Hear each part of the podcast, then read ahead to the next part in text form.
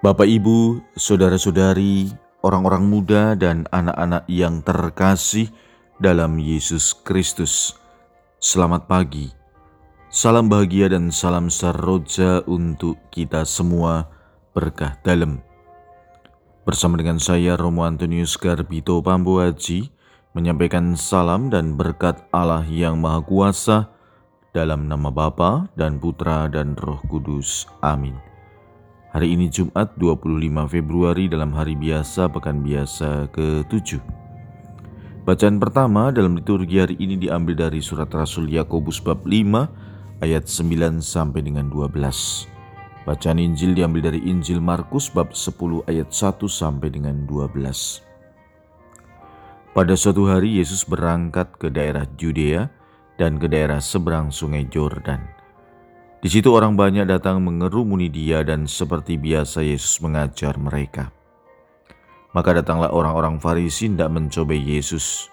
Mereka bertanya, Bolehkah seorang suami menceraikan istrinya? Tetapi Yesus menjawab kepada mereka, Apa perintah Musa kepada kamu? Mereka menjawab, Musa memberi izin untuk menceraikannya dengan membuat surat cerai.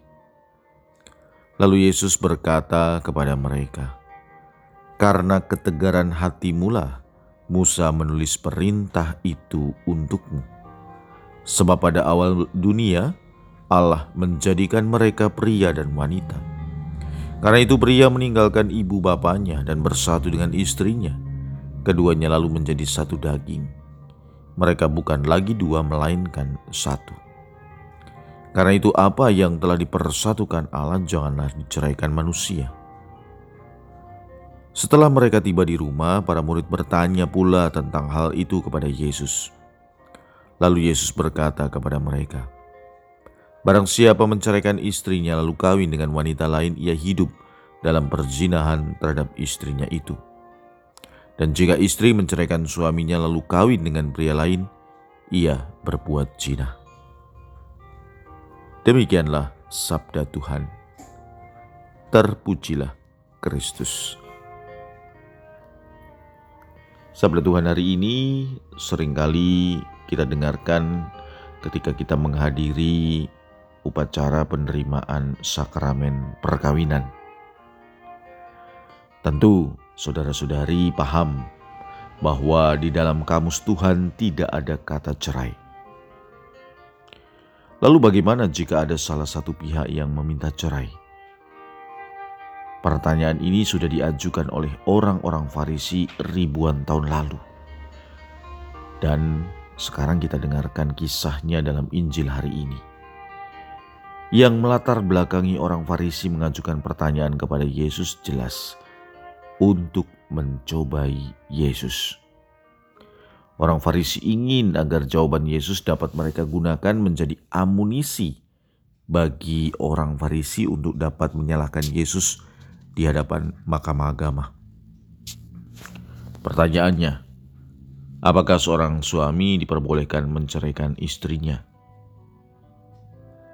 Jawaban yang diberikan Yesus justru berupa pertanyaan.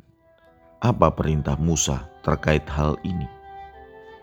Orang-orang Farisi itu pun menjawab bahwa Musa memberi mereka izin untuk menceraikan istri dengan membuat surat cerai. Mereka pikir bahwa jawaban mereka sudah merupakan jawaban yang paling benar. Namun, tidak demikian bagi Yesus.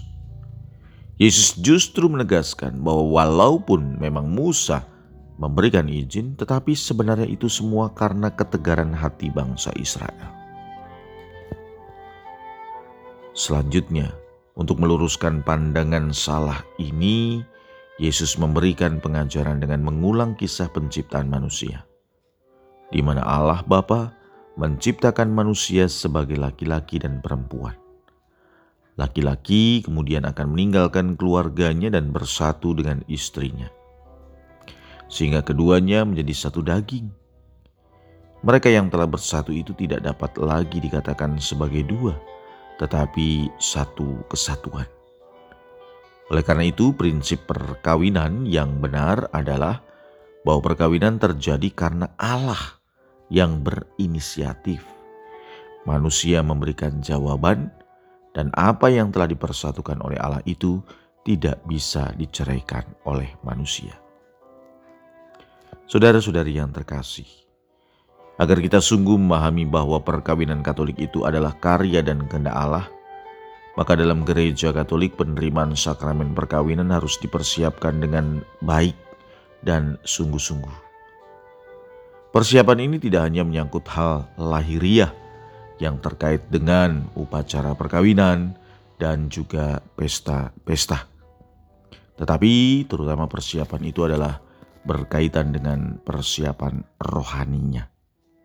Misalnya, dimulai dari masa mengenal pasangan lebih serius, kemudian mendaftarkan diri untuk mengikuti kursus persiapan perkawinan, lalu dilanjutkan dengan tahap penyelidikan kanonik.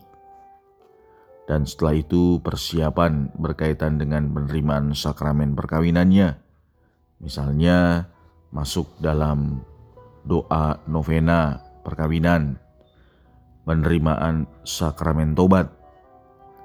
Maka dengan persiapan-persiapan ini harapannya membuat pasangan sungguh siap memasuki kehidupan perkawinan yang pasti juga akan ada tantangan yang akan ditemukan. Pada dasarnya kehendak Tuhan bagi perkawinan adalah satu suami, satu istri yang setia satu sama lain dan tidak terceraikan seumur hidup. Sebab Allah mengendaki agar perkawinan menjadi tanda lambang kasihnya kepada manusia dan melalui perkawinan manusia mengambil bagian dalam kesetiaan kasihnya kepada manusia yang juga tetap selamanya. Marilah kita berdoa.